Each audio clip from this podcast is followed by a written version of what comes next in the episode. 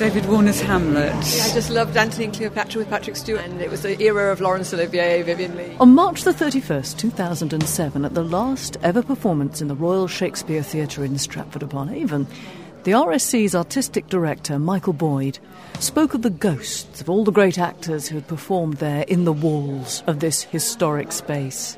Eric Porter did Barabbas in The Jew of Malta and Shylock in The Merchant of Venice. Charles Dance. He was an extra holding the flag, you know, in Henry V.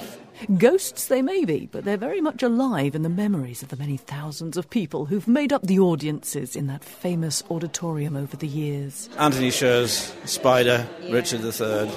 Uh, I'm sure people remember that with with terror.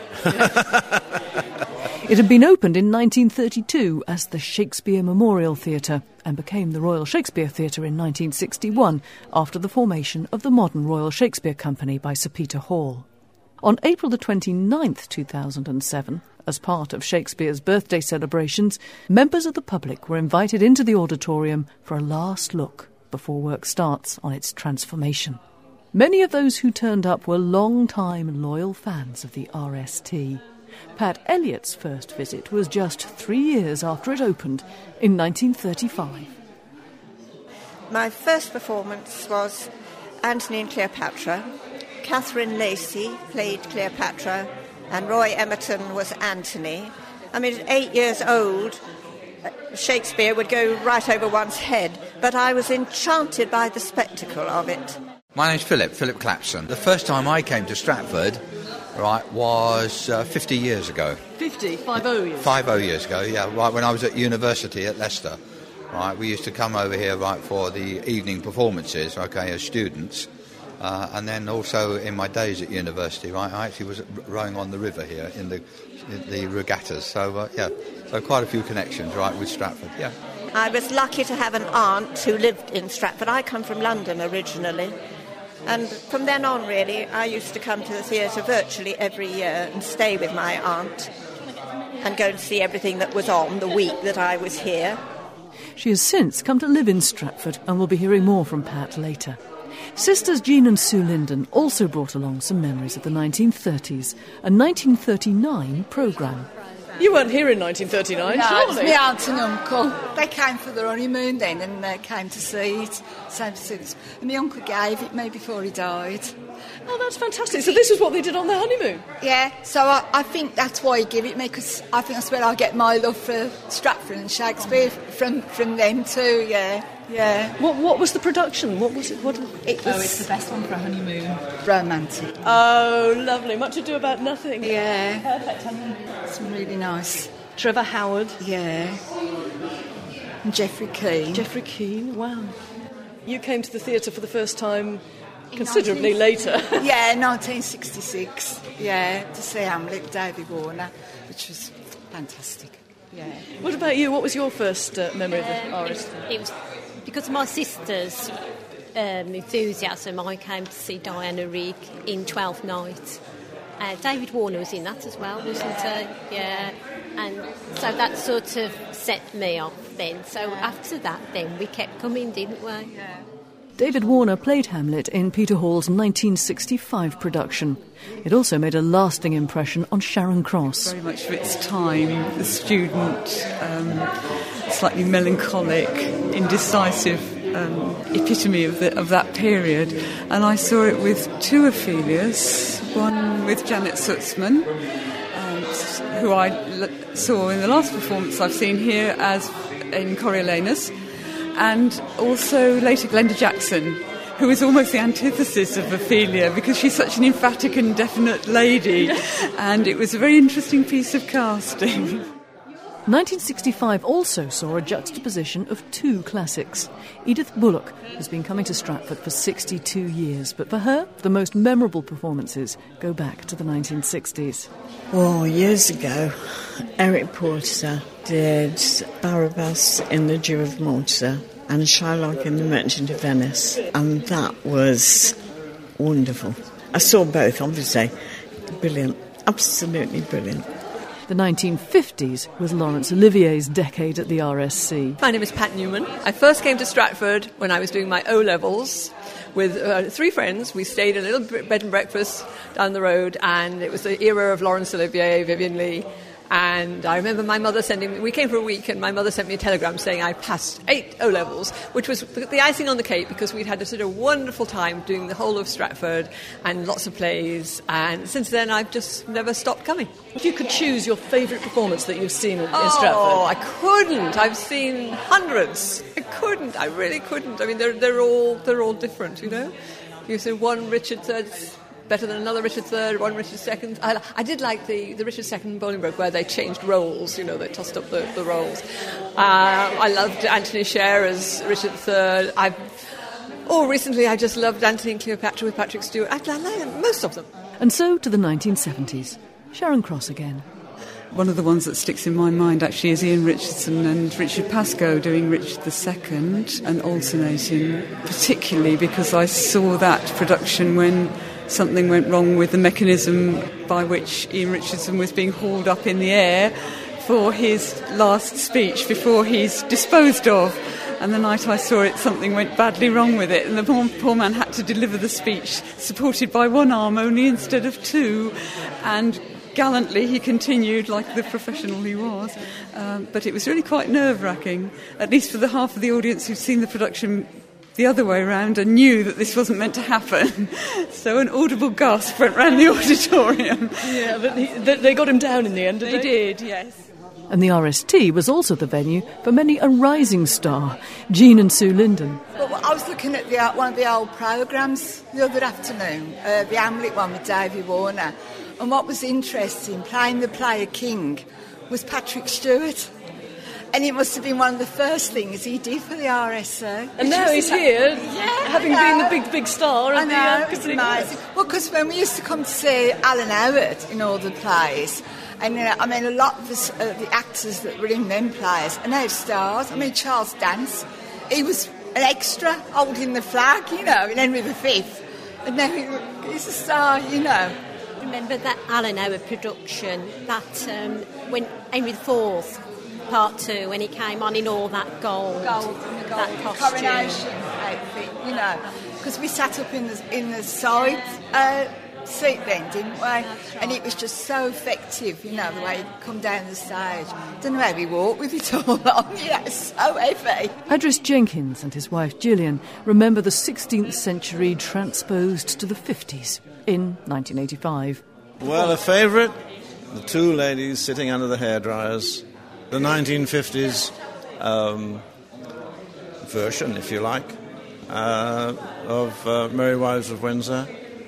I think we've still got all the programs, um, which are beginning to, to be a be a bit of a pile now. I think the very first one we saw was um, John Thor.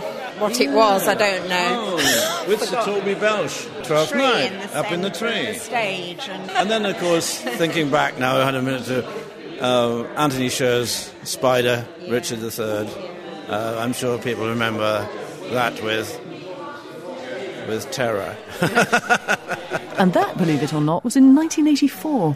Sally Arnold remembers back to the era when, for some, it was standing room only, unless you got lucky. I came as a student when I was about 18. Uh, we, my friend and I stayed at the caravan just on the river, and we came and stood at the back. But one evening, a gentleman came to us and said, Would we like um, to have his tickets because some of his party hadn't arrived? And there we were in our art student duffel coats, and he took us down to the front. And those were the days when people actually had evening dress when they came to the theatre. So we did feel a bit silly, but we had a lovely time. Do you remember what you saw? I haven't a clue. And Jean and Sue Linden loved the whole experience of their trips to Stratford. We used to trundle back to Birmingham on the bus, didn't we, Jean? And it was dark and it was autumn and it was a lovely atmosphere, wasn't it, with all the lights in the trees outside. And But, happy the memories. photos from Joe Cocks, you know, and be sitting on the bus looking, looking at them, you know. You were real fans, aren't you? Yeah. Planning our next visit then, didn't That's we? it, yeah. And we used to say, we've enjoyed that, shall we go again? And said, oh, go on, let's see if we can get a ticket and come Because again. then they always used to class the first row, it's not a very good seat. So we used to get them for five pounds. And sit in the front? Sitting in the front, yeah. Yeah, so every time we came, we got the front seat, you know, it was great, you know. Some regulars travel considerable distances. Graham Stambridge. 23 years ago, we, uh, my wife and I went to uh, the sports centre in Tiverton with our family. We saw a comedy of errors there, and uh, we were so entranced by it that the following year we booked in to come up here. Uh, we saw Much Ado, and since then we have been coming up three, four times a year. We've got a touring caravan which we have left in a farm, and the the guy who, who we've known for a long time uh, said to us, Graham, why on earth are you taking this van backwards and forwards by the minutes, you know, when we're perfectly happy for a small fee to, to leave it here? So that's great because there were occasions during the winter when we saw something on uh, Saturday and we were back up of the following Thursday seeing something else. So um, we, the car knows the motorway intimately, but the caravan is, has, left, has been left on, on site, which has been wonderful for us.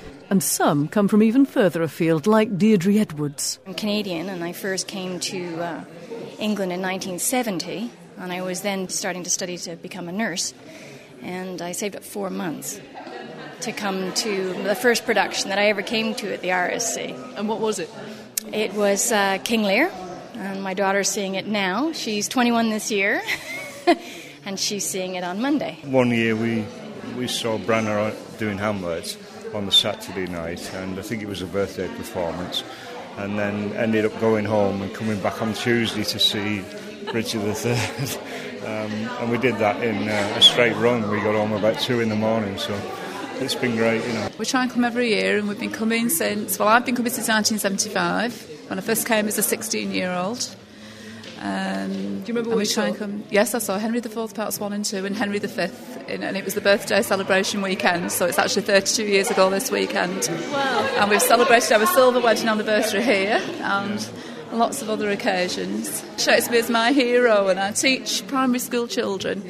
And whenever I can, I try and introduce Shakespeare to them because I think it's wonderful. They love it. Yeah, yeah. which plays do you oh, I've done a few over the years. I've done Macbeth, I've done uh, Midsummer Night's Dream, I've done aspects of King Lear, aspects of Hamlet, um, The Tempest. Wow. Yeah, yeah. Not obviously not the whole play, but parts of it, and, and they love it.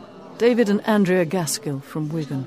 Pauline Pearson may be more local, but she's a true fan of the RST. First came in 1956 when I was 12 and I saw Alan Badel in Hamlet all through my school years, I used to come with uh, one particular school friend. We used to uh, come early in the morning on the bus and queue up outside, and if we were lucky, we got seats along the back row of the stalls, or if not, we we stood. But we were quite happy to stand in those days, which I, I wouldn't do now. But I used to be an avid autograph hunter as well, so I saw um, Charles Laughton's Lear and. Uh, Paul Robeson's Othello, and I suppose the big highlight was this 1964 and Peter Hall's Wars of the Roses, which I did see in a, in a whole week.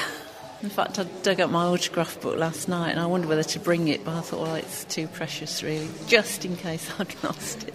And it's not just the stars who trod those famous boards. Pat Elliott, who we heard from earlier, she'd first seen productions here in the 1930s. She got her big day on that stage, too. The local operatic society were doing Annie Get Your Gun.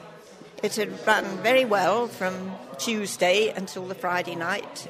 Packed houses good cast who worked together. I was in the prompter's corner, and on Saturday I had gone to my friend's house, our leading lady, to help get the party ready.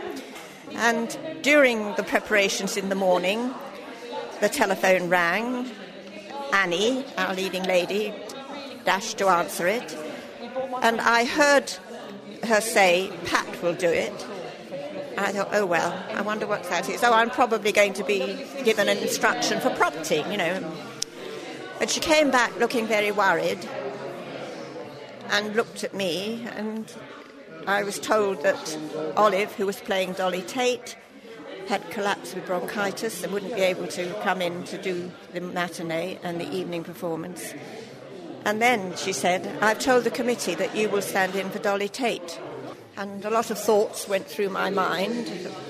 It was now 20 past 11. The matinee started at half past two.